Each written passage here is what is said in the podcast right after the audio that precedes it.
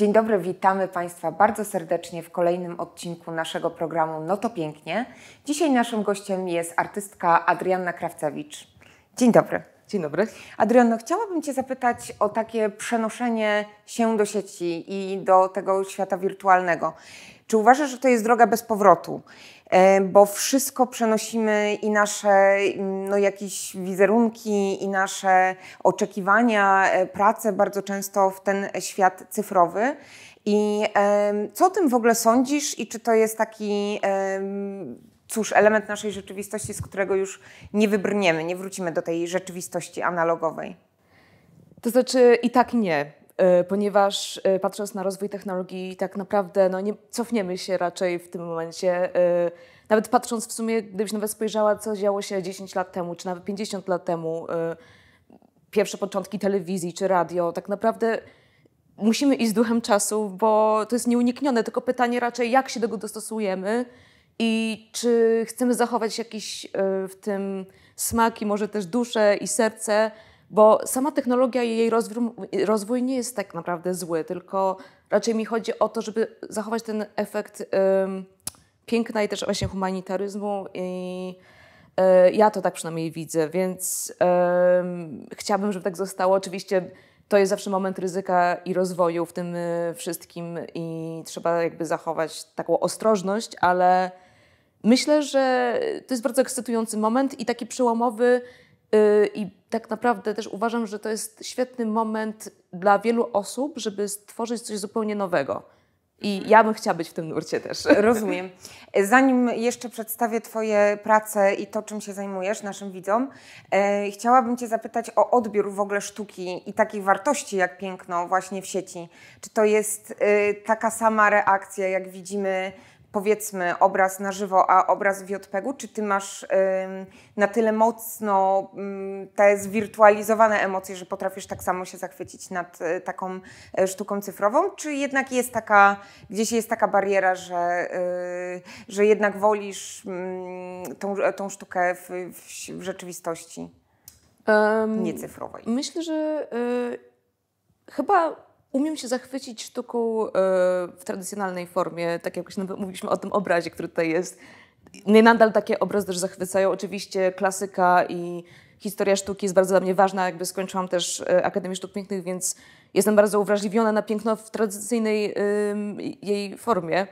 Ale zawsze fascynowała mnie też właśnie sztuka digitalowa i gdzieś bolało mnie to, że będąc na przykład studentką e, sztuk pięknych, wtedy sztuka digitalowa gdzieś była jakby trochę spychana na bok, że to nie było aż takie istotne, nie była tak doceniana. Tego chyba się nie uczy nawet. Nie? Właśnie chyba, na, nie wiem, czy coś się zmieniło, bo ja skończyłam swoją uczelnię już ponad 10 lat temu, ale a wtedy to było takie ciągle ocenianie, mm, jakaś tam grafika, ona się sama robi. Często takie podejście jest, że Photoshop, czyli za ciebie wszystko namaluje, sam obraz i komputer. Tak nie jest. O, już dzisiaj jest, y, dziś, dzisiaj już są te um, algorytmy, tak, które tak, budują dzieła sztuki. Y, augment, y, mówimy o właśnie... Artyfy... Augmented reality i też, ale... też, ale właśnie mówimy o sztucznej inteligencji, tak? tak? tak. Ale...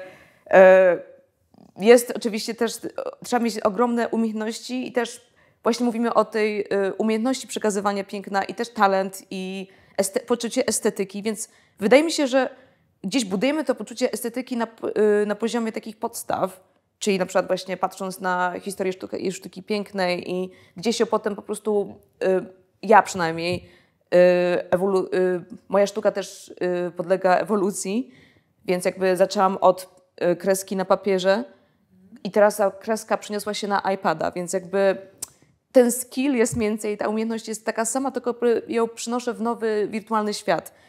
Czym zachwycam się bardziej y, sztuką w wirtualnym świecie? Y, zachwyca mnie, kiedy widzę coś, co jest bardzo nowoczesne, y, niezwykle kreatywne i oczywiście widzę tam wielki kunszt.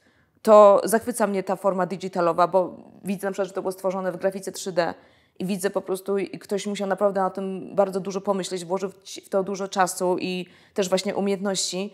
Więc jakby zależy od formy, bo inaczej zachwycamy się też oczywiście rzeźbą czy malarstwem, yy, prawda? Więc jakby inaczej podejdziesz do tego obrazu i inaczej spojrzysz też na rzeźbę. Więc wydaje mi się, że to jest kwestia formy, tak naprawdę odbierania formy, więc nie uważam, że jestem w stanie bardziej zachwycić się digitalem czy sztuką y, tradycyjną, ale tak samo, może w takim samym wymiarze jestem w stanie się nią zachwycić. W ogóle skąd przyszedł ten Twój pomysł? Już trochę nam powiedziałaś i zdradziłaś, że jednak ta um, była taka niedoreprezentacja tej e, sztuki cyfrowej, ale skąd w ogóle taki pomysł, żeby faktycznie przenieść się od A do Z w ten świat cyfrowy u Ciebie się zrodził? Tak naprawdę to już było bardzo dawno temu, bo właśnie mówiłam o tej nawet akademii, tak?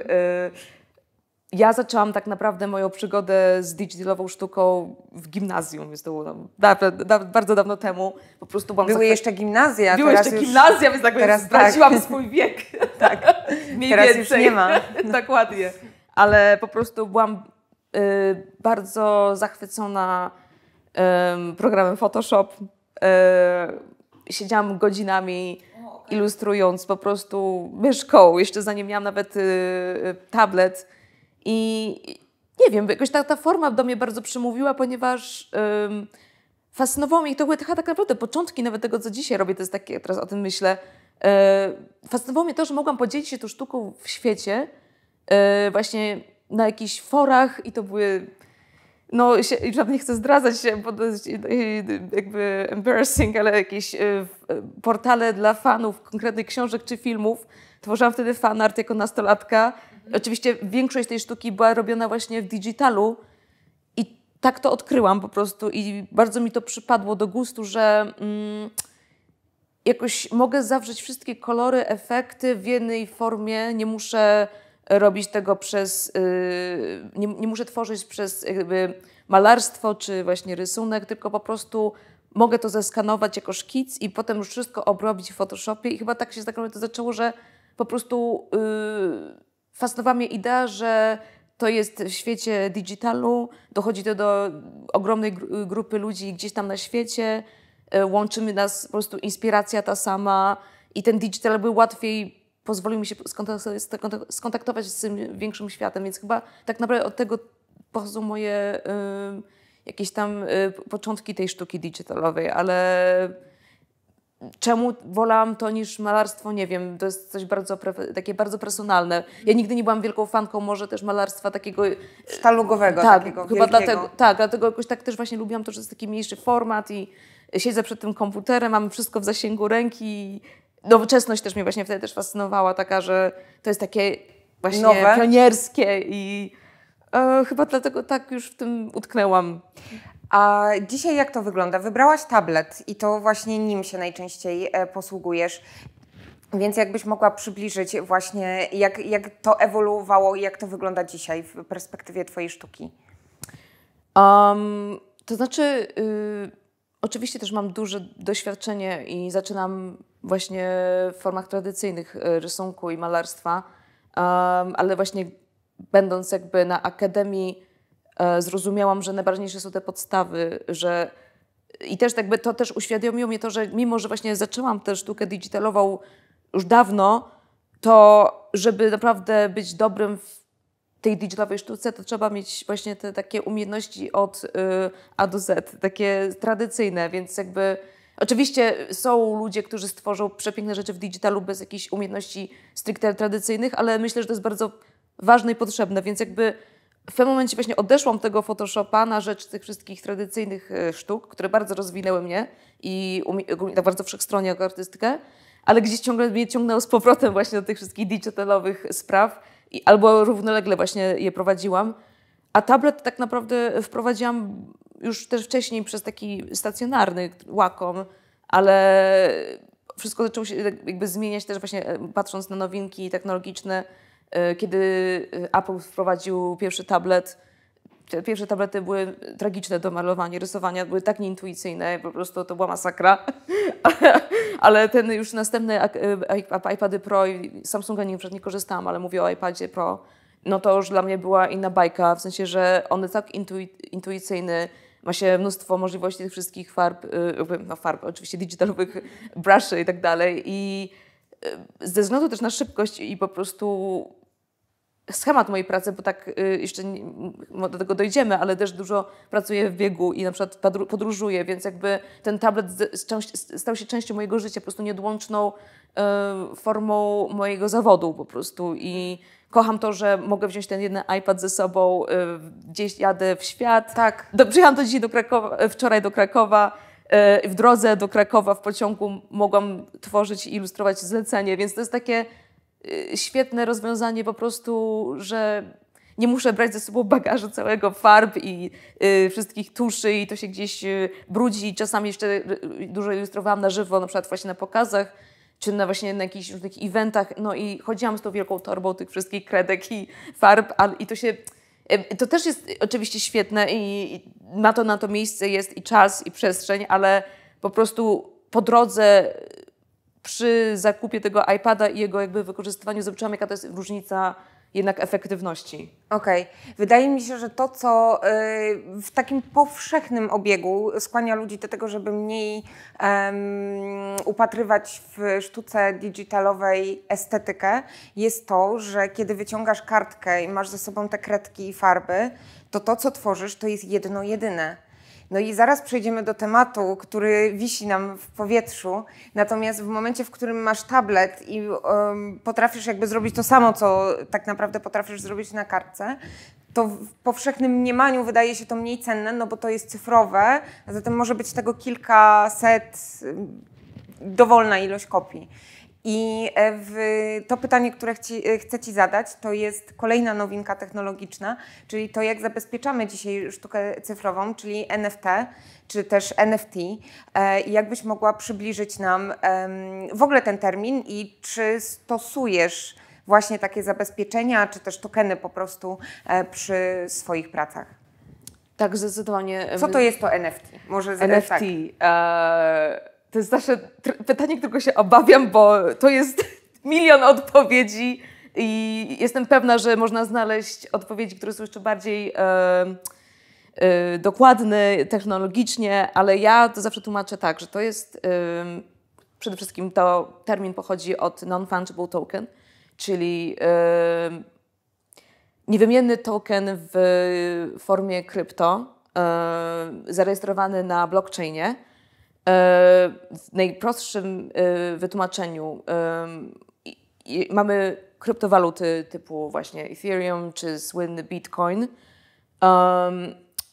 I powstała taka forma e, digitalowego asetu, digitalowej formy, którą można właśnie zarejestrować w, tej, w tym blockchainie i zakupić przez kryptowalutę, czyli na tym polega właśnie NFT i jakby tu jest jakby często brak zrozumienia, że NFT to nie tylko jest sztuka, to jest, y, to może być wszystko, wiesz, możemy ciebie zdigitalizować nawet. Tak.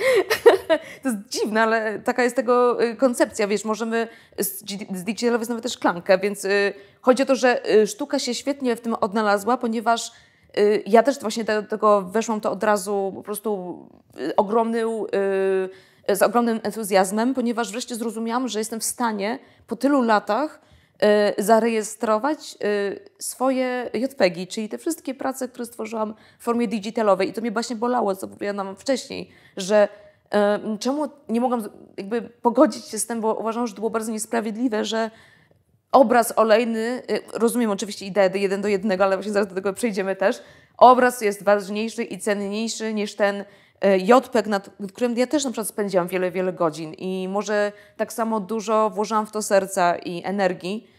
E, I wreszcie powstała ta forma, że ja mogę to zarejestrować i tak, ja wiem, że jakby mówimy o tym, że to jest JPEG, który możesz zrobić screenshot i też yy, za go... Obrazu też mogę zrobić Tak, ale właśnie, o, dokładnie, świetnie, dziękuję, że się to powiedziałaś, bo Y, zawsze y, w tym momencie mówię o anegdocie, którą gdzieś usłyszałam, która bardzo, uważam, że świetnie tłumaczy efekt NFT. Jesteście na przykład w y, obejrzeć Monalizę i jest przez rok miliony ludzi ogląda tę Monalizę i robi jej zdjęcia i kupują pocztówki turyści i plakaty, ale czy to znaczy, że ci ludzie posiadają Monalizę? Nie. No właśnie o to chodzi, że oni nie posiadają tej Monalizy. Louvre jest właścicielem, czy nie wiem, Francja, ale jest właścicielem Monalizy. I tak samo jest z NFT.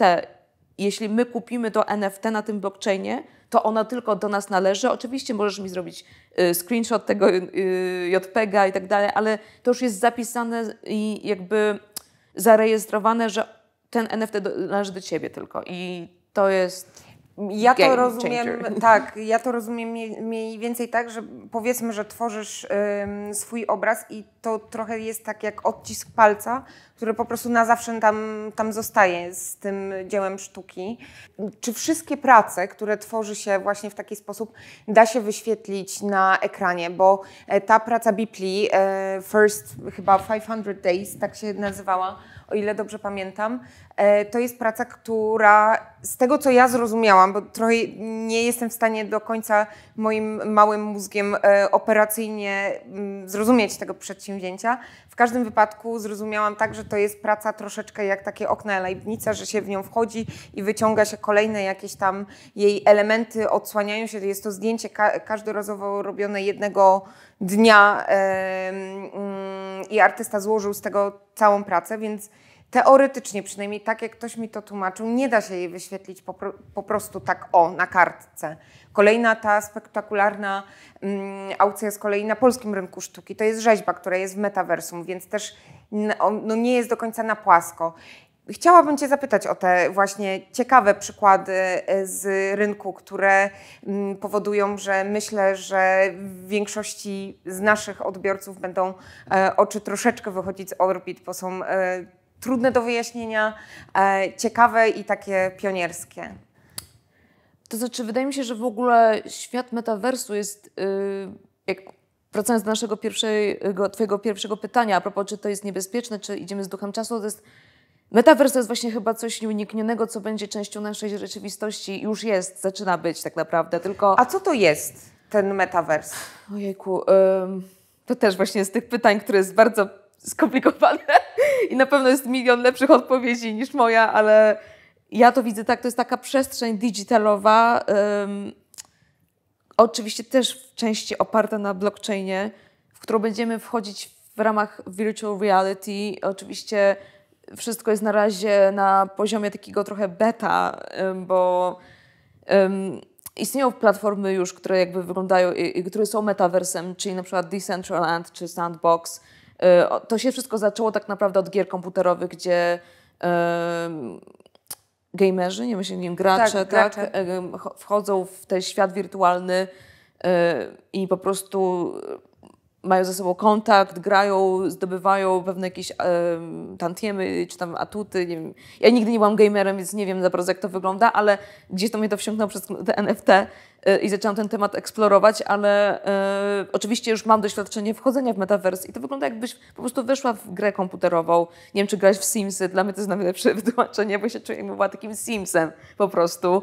E, na razie mówię, ta grafika to jest taka... Mm, nie zawsze ona jest piękna i ja tak do końca też nie jestem tego przekonana, chociaż y, w zeszłym tygodniu odbył się chyba pierwszy w świecie Metaverse Art Week. Okej, okay, czyli można było podziwiać dzieła Dokładnie. sztuki e, cyfrowej właśnie w metaversum. Tak. Mhm. I to było takie, dla... chciałam właśnie zobaczyć, jak to wyglądało, bo już miałam jakby doświadczenie wchodzenia y, w wirtualne galerie przestrzeni. To wygląda dokładnie jakbyś po prostu, mówię, wchodzimy na desktopie, w komputerze albo nawet na telefonie yy, i to wygląda jak gra komputerowa. Oczywiście robimy sobie awatara, czyli możesz sobie ułożyć postać, która wygląda jak ty, ale niekoniecznie, to wszystko zależy od ciebie. I po prostu chodzimy po tych przestrzeniach. Często są tam inni ludzie też właśnie w tym momencie, w tym metaversie, więc można z nimi nawiązać dialog. Jest to dość śmieszne.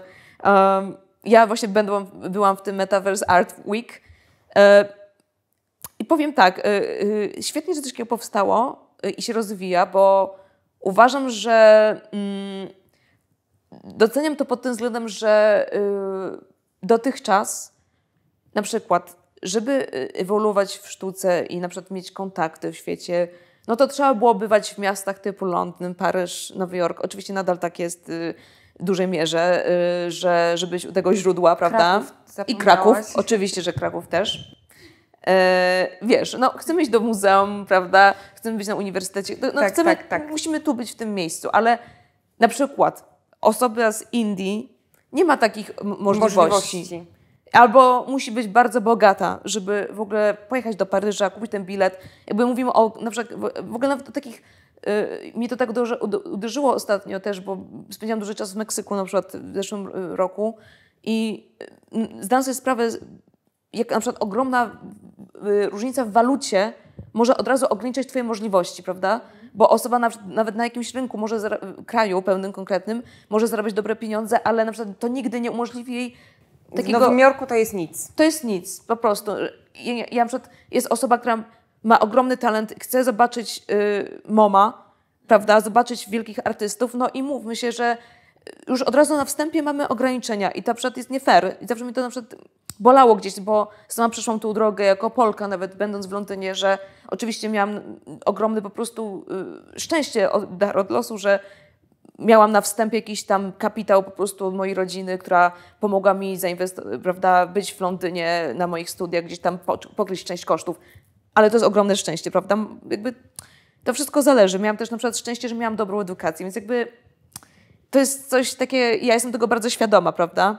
A teraz na przykład w metaversie mamy osobę, która siedzi na przykład w Indiach, chce zobaczyć dobrą sztukę i ona będzie w stanie wejść do tego metaversu i obejrzeć to. Oczywiście, że ta sztuka to nie jest historia sztuki pod tytułem no, no ale do tego mamy materiały ale online. Ale to jest początek, wydaje mi się, jakiejś rewolucji, która jest moim zdaniem bardzo dobra i to jest coś, co uważam, że umożliwi i rozszerzy możliwości dla wielu ludzi na świecie, bo nawet odbywały się już no właśnie nie tylko sztuki, ale muzyki, prawda? Odbywały się już ostatnio koncerty w metaversie jakichś tam znanych artystów. Nie mogę sobie przypomnieć dokładnie, ale to byli jacyś raperzy. I to była y, platforma na największe koncerty, które dotychczas się w ogóle odbyły, bo to y, też mówimy o stadionie tak, muzycznym. Jest to ileś tam tysięcy ludzi może pomieścić. A w metaversie może, metavers może wejść milion ludzi. I to jest coś niesamowitego, że tutaj się coś zmienia na tym polu. Uważam, że to jest świetne i, i widzę, że to jest mega y, pole do popisu właśnie dla ludzkości w tym momencie. Y, czy Metaverse Week podobał mi się? Było parę rzeczy, które mi się bardzo podobało. Była tam rzeźba Nika Knighta i to też było takie śmieszne, dziwne zdarzenie dla mnie, ponieważ byłam stażystką dla Nika Knighta w Show Studio. To jest takie słynne studio fotograficzne i filmu modowego w Londynie. E, I dla mnie to było takie dziwne zdarzenie, że nagle jestem w tym metaverse i widzę Nika Nate'a, którego znam z życia osobistego i marzyłam zawsze dla niego pracować. Nagle jestem w tym metaverse i tu stoi jego rzeźba. I to jest takie... Wydaje mi się, że to jest takie miłe jednocześnie, że gdzieś tam idziemy z duchem czasu yy, i nie, nie boimy się na przykład eksperymentować z nowymi formami sztuki i, i to nie, i ja uważam Nika Nate'a za genialnego artystę i na przykład nie uważam, że on się zdeprymocynował, że on pokazał swoją rzeźbę w metaversie. Wręcz uważam, że to jest takie super, że mamy y, wysokiej jakości artysty, który nie boi się nowych rozwiązań technologicznych. Co jeszcze Ci się podobało? Podobało mi się tam, y, była taka animacja, taka jakby rzeźba, która szła. On wygląda, y, wyglądała trochę jak taki ten atlas z greckiej mitologii, który nosi, nie, niesie nad sobą wielką ziemię, kulę ziemską. I on po prostu chodził po tym metaversie w kółko i można było do niego wejść w środek, na, tą, na górę, do tej ziemi. Tam była taka biblioteka. I to było takie wow, właśnie super, takie kurczę, to jest super, taki performance w metaversie i to mi się chyba najbardziej podobało. Jak wszystko ma to swoje zalety i ma to na pewno też swoje wady. Jak, jakbyś yy, powiedziała naszym widzom, co uważasz, że może być zagrożeniem dla NFT? To znaczy z NFT mamy też dużo takich projektów, które nie są konkretnie oparte na sztuce, prawda? Mamy też yy, na przykład yy, Board Apes, tak? Yy, te małpy słynne, yy, może Państwo widzieli. Yy, dużo osób przed, powtarza, że no, to nie jest sztuka jakby, i zgadzam się, jakby wizualnie to nie jest zbyt yy, urokliwe. I na przykład y, chyba największe zagrożenie, chociaż to nie do końca, to są dwie różne zagrożenie, ścieżki, ale, ale trochę to jest zagrożenie w pewnym sensie, że um, ponieważ na przykład NFT, które ma za sobą wartość, y, która idącą mm, z racji bytu, że to jest na przykład część posiadania y, uczestnictwa, bycia w jakimś klubie konkretnym, czyli właśnie Board Apes, to jest Yacht Club, y, a estetycznie to nie jest zbyt dobre, i mamy na przykład obok tego NFT pracę przepiękną, zrobioną właśnie w digitalu i ponieważ to jest jeden do jednego po prostu artysta, który stworzył tę pracę i ona na przykład jest świetnie zrobiona w kontekście wizualnym, ale nie jest tak cenna jak ta małpa, tylko dlatego, że to nie jest część jakiegoś klubu czy właśnie projektu większego. to jest chyba to największe zagrożenie właśnie dla sztuki NFT, że mm, jakby konsumpcyjnie się za bardzo do tego podchodzi, że y, nie tylko się traktuje NFT właśnie jako sztukę, tylko właśnie taki, taką komercję, więc chciałabym, żeby może, mam nadzieję, że to będzie szło w tym kierunku, że mamy sztukę NFT, czyli digitalową, którą się skupiamy właśnie w kontekście y, artystycznym, i oczywiście jest odrębny rynek na NFT, y, na takie typu projekty, które też oczywiście mają miejsce i swoich odbiorców, y, które są skupione na takim komercyjnym rozwoju, że sprzedajemy powiedzmy tysiąc różnych NFT, one gwarantują na przykład y, wejście nieograniczone do końca roku do Centrum Kopernika, prawda? Bo to jest świetne rozwiązanie, jakby mi się to bardzo podoba i uważam, że to jest świetne, naprawdę mega pole do popisu i właśnie chyba za mało o tym mówimy w kontekście NFT, że to nie tylko sztuka, tylko właśnie też potencjalne, świetne rozwiązania komercyjne. I nie chciałabym, żeby ta linia gdzieś się zatarła, że mamy miejsce właśnie na NFT pod tytułem Sztuki Piękne i żeby te projekty komercyjne, one sobie nie wchodziły w drogę. To chyba jest moje największe takie rozdarcie w tym momencie jako artystki, że chcę robić sztukę digitalową, która skupiona na mojej sztuce jakby artystycznej takiej y, formie przekazu, ale też NFT, które na przykład są bardzo komercyjne i miałam takie zlecenia już właśnie y, dla jakichś marek, gdzie po prostu tworzyłam NFT, które mają być akcesem do jakichś kolejnych innych po prostu y, produktów, czy właśnie jakichś tam rozwiązań takich marketingowych. Więc to chyba jest największe zagrożenie, żeby ta gdzieś linia się nie zatarła między tymi dwoma rodzajami, rodzajami NFT. Weźmy na sam koniec przykład taki, że uważam, że mam ogromny talent, rysuję coś w digitalu. Co ja później z tym robię? Jak y, tworzę taki token, żeby później wypuścić to na rynek? Czy są jakieś specjalne miejsca, czy są to platformy, a może galerie? Y, jak zrobić sztukę digitalową, czyli y, od czego zacząć? E, to znaczy, najpierw trzeba mieć program i narzędzia do tego tak. najpierw, oczywiście. Możesz mieć tablet, możesz mieć oczywiście też e, um, tablet taki stacjonarny właśnie do komputera, więc oba potrzebne są programy graficzne typu Photoshop czy Illustrator. E, no tego jest od groma, ale powiedzmy, że główne właśnie podaje. No oczywiście też grafika 3D jest mega rozwojowa i wydaje mi się, że to jest sama co chcę właśnie zacząć się bardziej trochę interesuje. E, augmented reality też jest, y, może być NFT, jakby. No i oczywiście, jak w każdej rodzaju sztuki, sztuki musimy ćwiczyć swój warsztat, e, eksperymentować, szukać różnych rozwiązań swojego głosu, tak naprawdę i swojej estetyki. Jak już mamy, powiedzmy, dobry obraz, stworzone jakieś dzieło, czy to jest 3D, czy to jest digital rysunek, malarstwo, e, wtedy y, szukamy platformy, która będzie nam odpowiadała, y, żeby wydać to NFT. Jest ich bardzo też dużo, jest różnych też jakby dużo blockchainów, więc jakby to też od nas zależy wybór, który wybieramy, y, czy chcemy to wydać na Ethereum, czy na Solanie, czy na y, Tezos. To są różne rozwiązania. Zaznaczam, to jest często zgubne. Nie ma platformy, której można sprzedawać NFT na Bitcoinie to nie istnieje. Ethereum to jest jakby Ethereum, to jest tak główna taka y, waluta, której się sprzedaje y, NFT. Um, dużo osób nie jest do, przekonanych do końca do Ethereum, dlatego że to jest trochę y, ekologicznie niezbyt przyjazne środowisku, ale to inna historia. Ale może, są opcje, które właśnie są przyjazne na szczęście, więc y, można wybrać taką, która będzie nam też pasowała. Um, Potem musimy oczywiście stworzyć sobie przede wszystkim wallet, ten krypto y.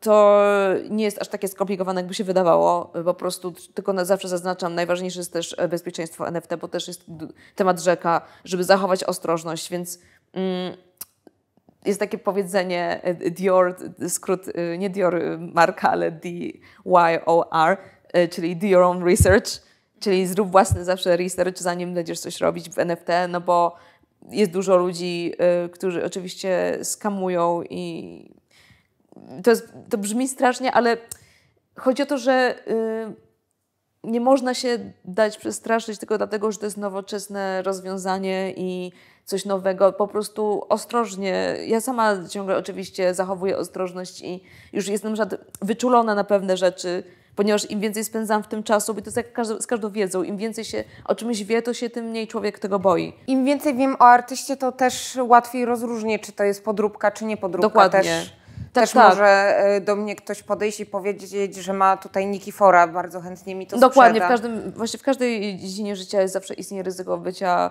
y, naciągniętym na coś, co nie jest prawdziwe. Więc jakby to chodzi o to, że wiadomo, że brak wiedzy umożliwia innej osobie łatwiej nas oszukać, prawda? Więc jakby to na tej samej zasadzie działa.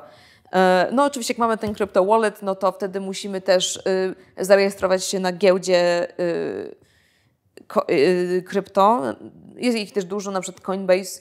Trzeba kupić sobie krypto, potem przelać się na nasz e, wallet, nasz portfel i potem jak już mamy na tym wallecie te pieniądze, to trzeba się zarejestrować na jakiejś platformie. E, Są też takie e, platformy, jeszcze zapomniałam o tym powiedzieć, bardziej ekskluzywne, mówiliśmy już wcześniej o tym temacie, które trzeba mieć zaproszenie, więc to od razu już jest taka też selekcja, więc są pewne platformy, które są jeszcze bardziej kuratorskie i nie każdy artysta może tam sobie po prostu o, zrobić obrazek. Trzeba dostać się najpierw na tę platformę, ale nie tylko. Są też dużo platform, które nie, nie wymagają tego. Potem y, zazwyczaj na przykład na OpenSea, to jest taka najbardziej popularna, dostępna platforma dla artystów. Ym, raz się tylko, to jest na przykład też bardzo przyjazne pod tym względem, że tylko się płaci tam raz y, za jeden wstęp i można wrzucać te NFT dowoli ile chcemy. E, To jest opłata około tam 100 dolarów, w zależności oczywiście od tych y, różnic y, na giełdzie krypto. E, no i wtedy wrzucamy nasz obrazek, rejestrujemy, mintujemy, tak, tak zwany proces, czyli tworzymy to NFT na tej giełdzie na blockchainie e, i jakby tak. Super.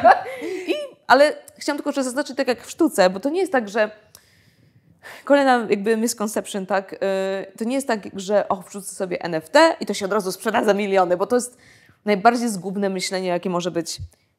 To wymaga yy, też czasu i poświęcenia, jakby wło- włożenia w to wysiłek, trzeba włożyć wysiłek, jakby nie tylko właśnie w kontekście artystycznym, bo mogę włożyć najpiękniejszy obraz, jaki może być na, na tym OpenSea, ale jeżeli ja nie mam ym, zbudowanego community, czyli nie mam y, jakby odbiorców na to, nie mam jakiejś tam znajomości w tym świecie. Tak, nie chodzi o znajomości, że ja muszę znać, nie wiadomo, miliardera y, Bipla, to, to nie dochodzi. Y, tylko jakby y, też zauważyłam, że kolekcjonerzy patrzą na to, czy artysta jest aktywny na przykład na Twitterze, bo Twitter to jest w ogóle number one y, me- media społecznościowe w rozwoju Stale. NFT. Y, NFT. O, NFT, okej. Rynek NFT. Naprawdę trzeba być na Twitterze. Y, Jest takie słynne powiedzonko GM, które zawsze trzeba rano tweetuje się, czyli good morning. Bardzo, bardzo, bardzo ważna jest aktywność artystyczna, jakby w kontekście takiego bycia tam. Rozmawiając z innymi ludźmi, to jest też czasochłonne, nie powiem, ale naprawdę to jest niezbędne do rozwoju. Po prostu nie ma opcji takiej, że wrzucę sobie obrazek, chyba że jestem na przykład Damien Hirstem, no już mam powiedzmy renomę, więc jakby to są innego rodzaju pokroju artyści. Mówimy o artystach, którzy wchodzą z ogromnym na przykład już doświadczeniem i mają ogromne osiągnięcia na polu rynku artystycznym.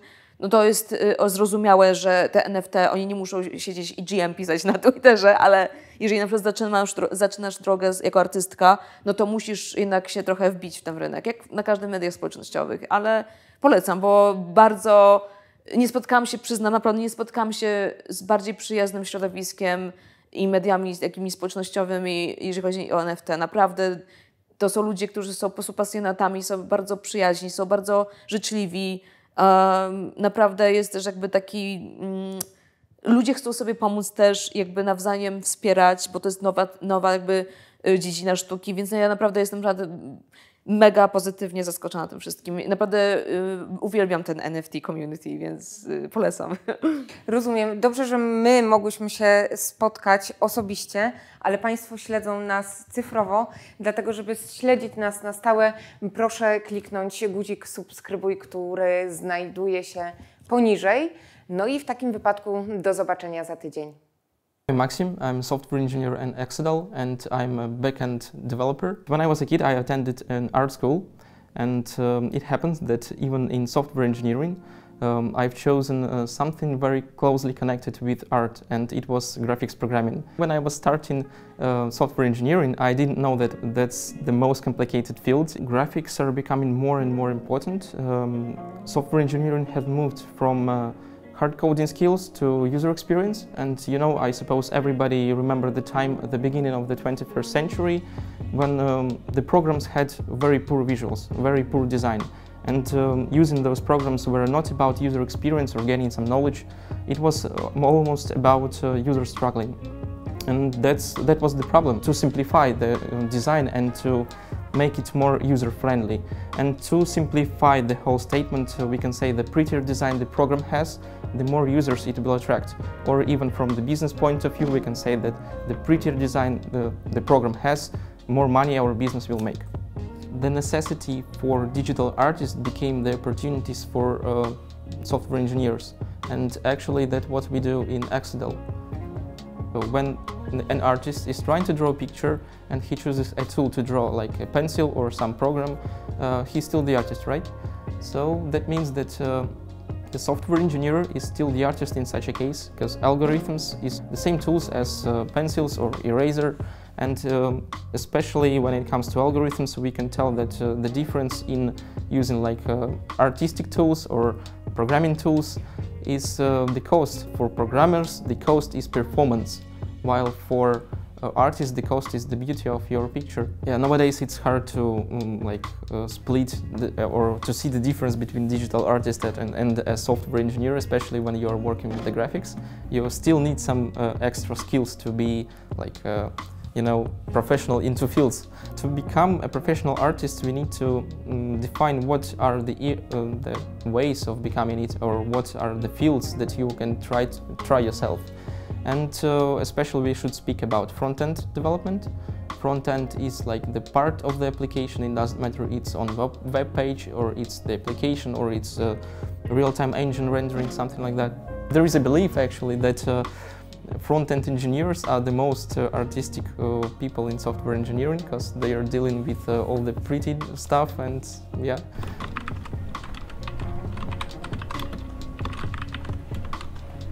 2D actually and 3D. Uh, letter D means uh, dimensions and when it comes to T 2D we have only horizontal and vertical dimension and that's it. When it comes to 3D we have uh, one more dimension and it's depth. So just imagine you have a box and when it's in 2D you have just one face of the box and nothing else. But, but when the box is in 3D you can just open it and grab something from it. You, the box will have the depth uh, that's the main difference and it opens um, lots of opportunities. As for me, I would say that uh, most skills that are necessary to become a professional artist are delegation or simplifying. It's imagination, braveness to try something new, and of course uh, the desire or craving to build something. I assume uh, that one of the main skill is delegation or simplifying things. Uh, when someone is uh, drawing the picture, when artist is drawing the picture, he is not drawing the whole picture at once. He is drawing it line by line and he, he is building a complex shapes. And uh, even uh, those small and little details are actually all about the picture. And uh, when you change one little detail in the picture, it can change the whole mood of the picture. I assume there will be always two ways of uh, developing the graphics and uh, as you know uh, someone is trying to imitate real-world graphics, someone is trying to create a stylish graphics. My prediction actually is that until 2025 we will be stuck at progressing, I mean in developing the graphics it will be the same because you know today is the era of 4K resolution and the era of Full HD resolution and we are trying to move to 4K resolution, but um, actually we have a definition in software engineering. It's called technical jump, and uh, it's becoming shorter and shorter. So if you compare the graphics from the beginning of 21st century with nowadays graphics, the gap between the graphics is really huge. Uh, but if you compare the graphics from 2010 and from 2022, the gap is uh, really not noticeable. And that's the problem. So the whole development of graphics will be slowed, slowed down. And I assume that everything will move to virtual reality actually. Uh, there are lots of uh, projects nowadays uh, that uh, are in virtual reality. For example, we have like virtual offices. The people are sitting uh, in their home, but uh, they are connected to the internet and they see each other like they are sitting in the virtual office. And uh, my prediction is that after 2025, uh, the whole world will move to virtual reality.